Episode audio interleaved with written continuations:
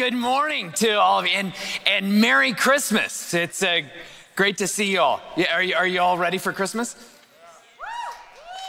Wow. Some of you are ahead of the game on this thing. Um, well, I mean, we have a lot of time left, right? okay. Well, um, so, uh, oh, and one thing before I start my uh, message if you haven't already gotten a letter from me, uh, hopefully it, it, will, it will make it to your mailbox as soon. But I know that because we really are close to Christmas. And then right after Christmas is the end of the year. And uh, I know uh, many of you are so gracious in the gifts, the year end gifts that you give. And so just send out a, a letter just with some more information and just. Um, uh, reminding uh, all of us. So if you haven't gotten that letter, you, you, you, uh, you should very soon. Um, so here we are, the, the last week of our Christmas series here. And um, a few weeks ago, right after Thanksgiving, I was hanging the uh, Christmas lights. And um, I'm going to move this here. All right, we'll just bug me. Uh, I was hanging the, the, uh, the Christmas lights outside uh, of our uh, house. And one of our little neighbor kids uh, came over and started uh, chatting with me. And we had this great conversation. We got into the into the depths of Christmas theology, right? And we were talking about what Christmas means and, and all of this uh, stuff. And uh, he loves Christmas. And so we were talking about it. and then all of a sudden he stopped and he got sidetracked because I had a chainsaw sitting on my workbench in there. And he goes, I know what that is. And I go, Really? He goes, That's a chopper, a chopper for wood. And I was like, Yes. And he goes, and he just so beautifully brought it right back to Christmas, right? It's like, mm, chainsaw. He goes, Santa used one of those to cut the very first Christmas tree. I was like, you know, I don't, I'm not familiar with that story, but like maybe so. And so then we started, and I said, So are you looking forward? Because he says, Oh, yes. And, da, da, da, and so then I had this great question. I said, So what is your favorite holiday? And he goes, My birthday. just with exuberance, like right in our, then I was just like, I didn't see that one coming. And you know, uh, when he said that, like one of the things that hit me was like, you know, he has an exuberance for his uh, birthday that as adults we, we kind of lose over time. Have you noticed that? Like you're, you know, you're, you're just you're it's like, oh, it's just kind of a reminder I'm getting older or something. He then did tell me later he thinks that Jesus's favorite holiday is Christmas because that would be his birthday. And we talked about that a little bit and, and went through that. But but you know, um, it, just seeing his exuberance for life and Christmas and his birthday and everything, just, uh, you know, it, have you ever noticed this? How, as adults, as we go through life, we, we can kind of become more guarded about some of those things that. Um, bring us great joy, things that we would be excited about, little things, big things, uh, birthdays, whatever, whatever it is, we, we can kind of lose that enthusiasm that sometimes you see uh, with little kids. Uh, ever find yourself saying this or saying it to someone else, like where you say, now don't get your hopes up too much, right? And you're like, why do we say that? Well, well, because like, you know, you might get disappointed. I would hate for you to get your hopes up and just get all excited and then be disappointed in that. But like, like we're kind of hedging our bet a little bit. We're, we're, we're guarding ourselves against something else, but, but in the process of guarding ourselves from it, it's like we, we miss out on the potential of uh, something. Or have you ever had a moment where there was something going on? Maybe it was, uh, you know, something funny, something that you wanted to do or whatever, but you held back because you're just like, you know, I don't want to risk the like possible embarrassment of this. And maybe it's a big thing, maybe it's a little thing. And you just found yourself holding back. You, you know, as I thought about it, like sometimes joy slips past us at, at moments. Just, just especially as we get older, we have certain experiences and we become a little bit more guarded or protective. Uh, there is a movie that my wife absolutely loves, a Christmas movie. And it has a character in it that does not have this problem. Uh, y'all have seen the, the Christmas movie Elf? How many of you have seen Elf? Okay, yes. My wife loves this uh, uh movie. And, and I was thinking about it. You know, Elf, in, and if you haven't seen uh, the movie, you'll Well, do whatever you want. You can go see a movie or not. It, it, it, grows on you after, you know, 20 years or however long it's been out. Um, uh, but, you know, Elf in this show, like, he, like, there's, he's so naive, and yet there's this quality that he really does have that is uh, worth uh, noting. He, he has this quality of always risking disappointment or embarrassment to not let joy slip past. He, will risk it um, if it means the possibility of experiencing some joy. And, and I think that's actually a really important quality. There's, there's something that shouldn't be missed on us. Uh, you know, in the movie, he assumes everybody wants to have fun. Like he makes all of these assumptions that, in a way, it, it really is kind of an endearing quality. Like he just thinks that everybody wants to have fun, that uh, everybody needs a hug, that everybody could use a compliment. I love there's one scene in the movie where he's walking down New York, uh, the street in New York and there's a coffee shop that says world's greatest coffee, like every other coffee shop in New York. And he's like, world's greatest coffee. And he just bolts into the place and goes, Congratulations, everybody, right? Because you've got the world's greatest coffee. And just everyone's just like, Who are you? And it's just like, But he doesn't care. Like, he's gonna hand out a compliment, right? He believes that everybody needs joy. And I think he's right about that. I think that that's like, part of the Christmas story, that there's something there. And yet I wonder how often some of us let joy slip by, that, that, that we miss something that maybe God would want us to have or, or experience in all of this. Um, it's, it's, well, have you ever realized this? Have you ever realized that we can actually protect ourselves from joy? You ever thought about that? And it's understandable because of all those things that we've experienced. It's so different than my little neighbor kid who hasn't had some of those experiences where he's faced those disappointments or maybe hurts or whatever. But in a weird way, we can take those and use them to block out one thing we don't want, but maybe keep us from another thing.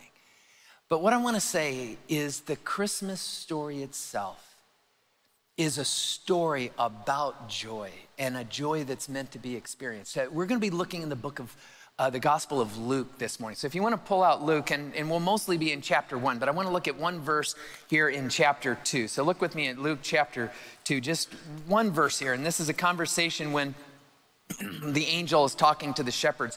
Look at verse 10. Here, here's what. Um, uh, the, the angel says, I bring you good news that will cause what? Great joy. Great joy for all the people, right? That just, this, like, Christmas is meant to be a gift that will bring joy, and not just joy, great joy. And I guess what I want to say is um, when you protect yourself from pain, you might just be robbing yourself of joy. Not always, but sometimes. And I, and I want to look at that this morning because as we head into, you know, into the heart of the Christmas season, there, there's something for us out of the Christmas story that we should pay attention to because it's such a dominant part of the Christmas story, this idea of experiencing uh, uh, joy uh, here.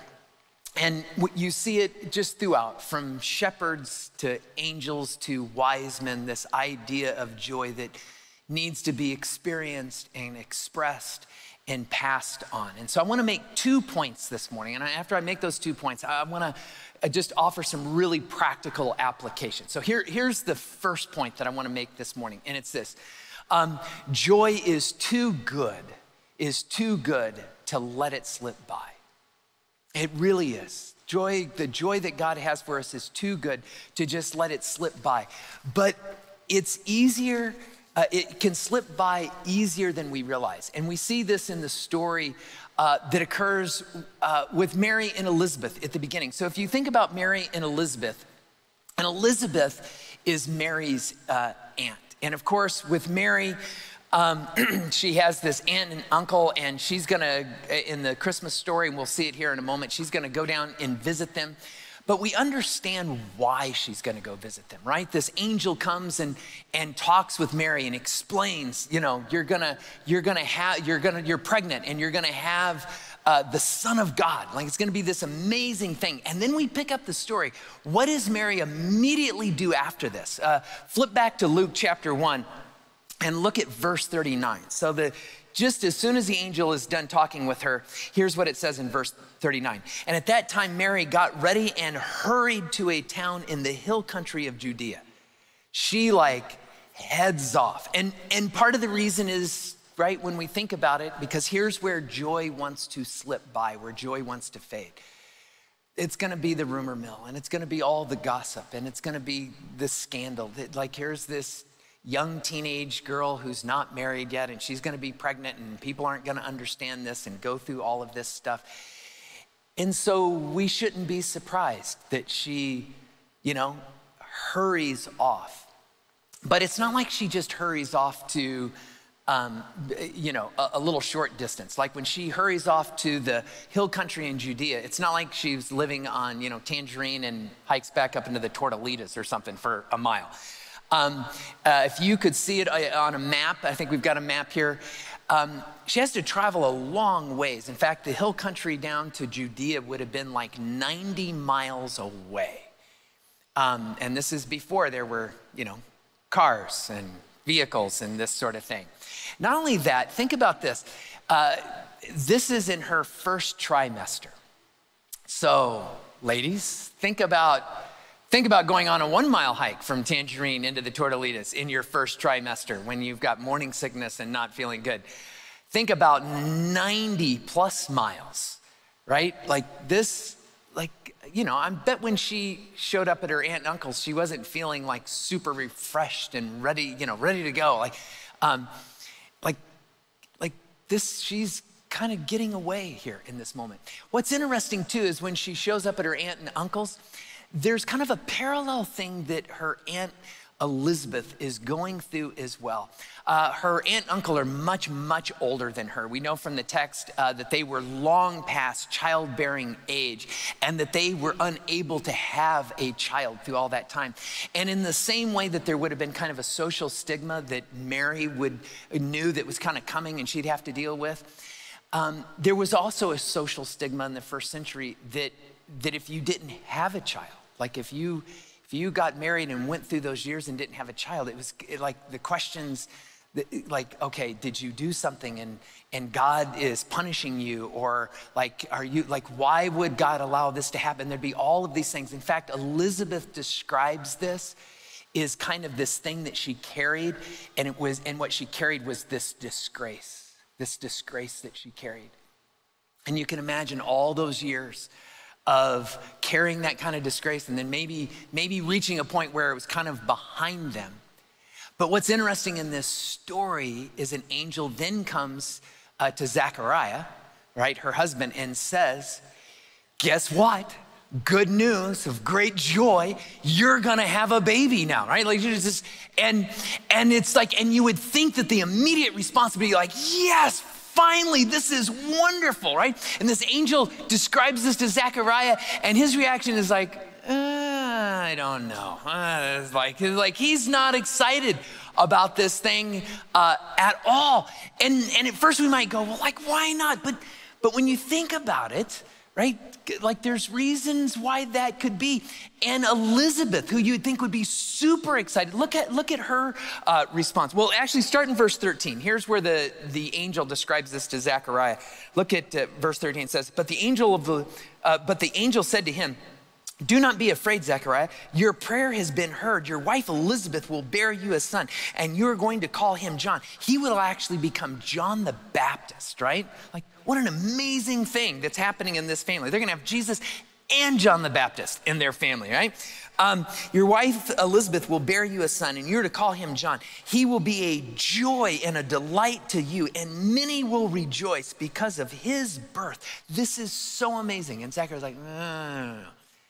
And then Elizabeth's response, if you drop all the way down to verse 24, um, here's she becomes pregnant, and here's how she responds. Verse 24. After this, his wife Elizabeth became pregnant and for five months remained in seclusion. Wow. Like, this is the thing that she's wanted for so long. This was the thing that was absent that she described as this disgrace that she carried and now it's gone. And she goes into seclusion. You can just kind of feel hope fading. But we can understand why, right? Like, what if Zechariah got it wrong, right? And just like, and we tell everybody, and then it'll be like, oh, like, you know, you, you know, you didn't have a baby before, and now you're saying you will, and you don't. Or uh, we don't know the circumstances. Maybe she got pregnant before, maybe several times, and miscarried every time. And now she's pregnant. It's just like, I don't want to tell anybody. Because then I'm going to go through that whole, what if I miscarry again, right? What, what, you can just feel like the guarding of disappointment in there. And I bet every one of you has moments where maybe, like, what's the thing that you have hope for or excitement for that you'd long for, but you're guarded against it? Is there a relationship, maybe Maybe it's with one of your kids or an ex or someone in your family, and boy, there's been all of this tension. You just have all of this hope. Like you just, you would love for that relationship to find some level of healing. And maybe you see an inkling of it moving in a good direction, and you're just like, no, I'm not, like, I'm not going to be vulnerable. I'm not going to put myself out there. Because what if I get hurt? Or maybe, maybe you do want a child. Maybe, maybe that's your exact situation, and you're just like, oh, so longing, hopeful, but, but I don't, I'm not going to get my hopes up. Maybe it's a change in your career. Maybe, like, like, what is the thing that you find yourself maybe secretly saying? Don't get too excited about this, right? Like, we, ha- we have a way where sometimes we can miss the beauty of the joy that maybe God is wanting to infuse in our lives. And we can understand why. But that doesn't mean that God doesn't want us to have joy, even in the midst of that. Which leads to my second point in all of this that I think is so important that we see come out of this story. And it's this joy is too good not to share. Joy is too good not to share in this. Um, what happens next in the text, right? You have these two ladies, and we understand all the reasons why joy could slip by. But I love what happens next in this story. This is the turning point in the story. Look at verse 39 uh, again here. And I'm going to read through more of the story. Um, at that time, Mary got ready and hurried to the town in the hill country of Judea, where she entered Zechariah's home and greeted Elizabeth. And here's where the whole story turns, right? When Elizabeth heard Mary's greeting, the baby leapt in her womb, and Elizabeth was filled with the Holy Spirit. In a loud voice, she exclaimed, Blessed are you among women, and blessed is the child you will bear. But why am I so favored that, at the mo- that the mother of my Lord should come to me? As soon as the sound of your greeting reached my ears, the baby in my womb leaped. Blessed is she who has, who has believed that the Lord would fulfill his promises to her, right? all of a sudden there's kind of this whole different experience around what has happened uh, here and it's interesting uh, when they when they come together in this moment there are two patterns that just stand out in the christmas story that i want you to see that get back to this this idea that, that like joy is too good not to be shared that becomes important the first one is this um, uh, when you look at the, the Christmas uh, story, there is a kind of language that Mary and Elizabeth use uh, when, when the story unfolds, eh, or I should say, the absence of it. Um, Mary hears from this angel, and, and the angel talks about this is filled with joy. The angels are using a lot of joy filled language in this, but Mary's not. In fact, her, her response, how she talks about this, is, is here's her first response, right? It is, um, may God's word be fulfilled. There it is, right? How many of you ladies, when you, when you, like maybe when you were first pregnant and you got the pregnancy test, and you know, and you were telling one of your closest friends, and you were just like, "Well, I'm pregnant. May God's word be fulfilled." Right? It's just like, you know, it's just like, I'll be faithful to this plan you've got going, God, but are you sure about this? Like, like this is like, like, like her faithfulness is enduring but it's not filled with joy. There's not something in the language that's pointing to joy in this. Same with Elizabeth, right? Secluded for five months. There's this kind of, and even in the story, talks about, and, and I've been dealing with this disgrace. But then the language all changes when they share their story. There's some, eh, but the joy was still there, right? Like, like when Mary gets the, like, this is amazing, right?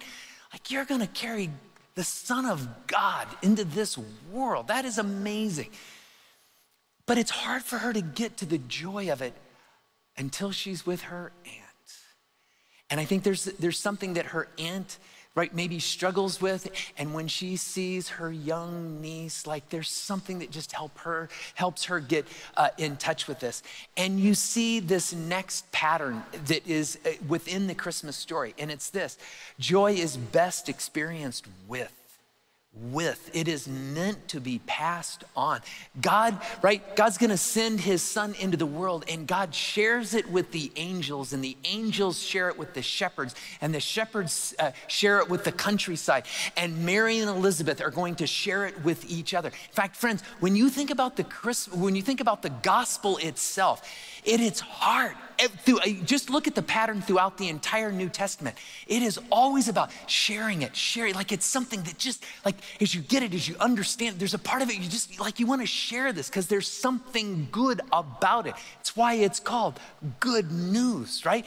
That idea of sharing. And this is where it begins with the birth of Jesus in this. There's a kind of joy that's starting with God to angels, to shepherds, to wise men to nieces and aunts that is meant to be shared, right? Joy is best experienced with. And you see this beautiful pattern that occurs in this. And, and that leads to this idea that, that if we don't want joy to slip past, we have to understand that there's something that we offer one another that helps us capture that joy uh, in this. And so let me offer a couple of just a, a few things about application uh, to this uh, here this uh, morning. Uh, and the first one is this uh, don't protect yourself from the disappointment from disappointments in a way that keeps you from joy if you find yourself protecting yourself hedging something that's actually keeping you from joy don't let that happen right don't, don't allow that, like, like, take, what would have happened if, like, Mary wouldn't have gone to her aunt's? What if she would have gone someplace else? What, what if her aunt in that moment wouldn't have shared her story with Mary in that? Like, there, there would have been a loss uh, in that. Uh, here in this last season, I have ended up doing far more funerals than, than I have done in most seasons. Um, and not too long ago, I was doing a funeral uh, for a family uh, that really had no church connection. And, and as a church, we got to just be a breath of fresh air and just provide something for them uh, to, to do the funeral. And so I was meeting with the family and friends, and it was a large, uh, large group. I bet it was close to 15 people that I was sitting down with, friends and or family and extended family and uh, several close friends. And they were working on trying to plan what the funeral would be, and they just could, like, I'm trying to work with them, and they just couldn't like nail down anything with what would be in the funeral. So I started kind of trying to probe like like what's what's paralyzing them in this thing. And it, it was that they felt this terrible burden of, they didn't know how to answer the question of why, that they had lost this man in the prime of his life. And he was a husband and a father and a brother and a friend and a son and just in the prime of his life. And they just, they couldn't, they felt this burden that like the funeral somehow had to answer this big existential question as to why and they just and and they just and it was just it was such a heavy meeting at that moment and and so at first i, I was just like so let me lighten the load. Like the funeral doesn't have to answer that question in that. Like you, like it's okay to to just move forward and to and that didn't help them. Like you could tell it's just the weight of it and so I switched gears. I said, So, because I didn't know him, let, us just take, let's not worry about planning the service just this moment. Will you help me understand him? And I said, Tell me about, tell me about his humor. When did he make you laugh? And they giggled just a little bit, and then, but nothing. And I said, Okay, Tell me about, when, did he ever embarrass you, like in some way that made you laugh? And then all of a sudden, like three or four of them just, started uh, laughing about these goofy things that he would do that just made them laugh. And they were all different stories. And when they realized they all had different stories, then they started telling more stories. And then the laughter just rolled, and then the tear. And like there were moments where there were tears and laughter at the same time. There were moments, there were a couple of them that were laughing so hard, like they couldn't even talk. And then they would cry, and then they just, and there was something about finding the joy of this person that just like it lightened the load. And yet like there was this thing where they they were struggling to move forward in part because they like it just felt like it's not okay for us to experience joy right now because we lost this person and somehow out of respect or or mournfulness. And I was like you need to get in touch with the joy and that'll make you cry, but it'll make you. Like the, you're, you need to go through, what would he want you to be experiencing right now? And then they, oh my gosh, he'd want, yeah, there you go.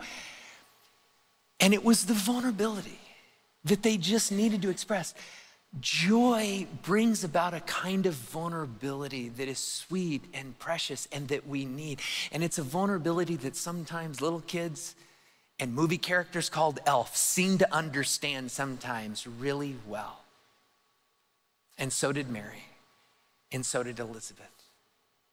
So, what is it that you're protecting yourself from that maybe, maybe you need to let your guard down a little bit and let yourself experience some joy? Um, second point of application uh, in all of this and these next two really go with that idea of, of joy is just too good not to share. And the first point of application is this uh, encourage joy in others. Be like really deliberate in encouraging joy in, in others. Uh, when Mary walks through that door, don't miss how uh, Elizabeth responds, right? The text says she exclaims, right? In fact, it uses this Greek word that means to like shout and shout with volume, like it means volume and emotional intensity, right? This is like this is a this is a emotionally charged word. Like you're shouting something with lots of energy and you're loud in this thing, right? Um, and uh, what's also interesting is if Luke would have just used that word, we would have, we could have pictured what Elizabeth would like her uh, demeanor in that moment. But he, but just to make sure to push it a little bit farther, when Luke writes out what happens here, he uses another little Greek word, and you'll know the meaning of this word uh, probably without me even telling you at first. And it's, uh, it's the word megas, megas, like in mega or magnify, right? Um, it, which just amplifies a word in Greek that is already an amplifying kind of word, like a double amplification. It's just like, and what she's amplifying, don't miss this. It's encouragement. It is, it, it is celebrating the thing that Mary has left home over and doesn't know what to do. Like it's just like she's infusing this kind of encouragement to help Mary experience joy around this. And she's specific about it. She points to this kind of encouragement. Mary, you're being, your faith, there's something beautiful and exciting about your faith. You know, back in the line, you're like, okay, well, I hope, I hope you know, I'll be faithful to God's word in this, right? And Elizabeth has this way of putting this, just this energy and joy to this thing that just changes the whole thing. Be intentional about encouraging others. So uh, let me ask you uh, this like, who is it in your life this Christmas season that could use a little bit of encouragement? Who is that? I think about I think about that family I was sitting with. They all needed some encouragement. But there was something beautiful about not them just thinking of stories that were precious to just them. Something really special happened when they started sharing those stories with one another. They started encouraging one another. They started telling stories. And then the stories just went to places about like how this individual thought of them and how this individual loved them so much and how they were so good to this person. Like it just, and they just, there was something about like the joy factor started just rising up. And friends, if joy can be found and encouraged in others in the midst of planning a funeral for someone you love, then joy can be found anywhere at any time. And that's the Christmas story. We need the Christmas story and the right. The, think about the Christmas story. The Christmas story is the joy that God has come. It is the story of God's care, God's grace, God's redemption, and God's affection for you and for me. That's good news. And we need that good news to be resonating in our heart all of the time. In fact, we need it the most in hard times and difficult times. And this Christmas season, you're going to have somebody in your life and they're going to be going through something.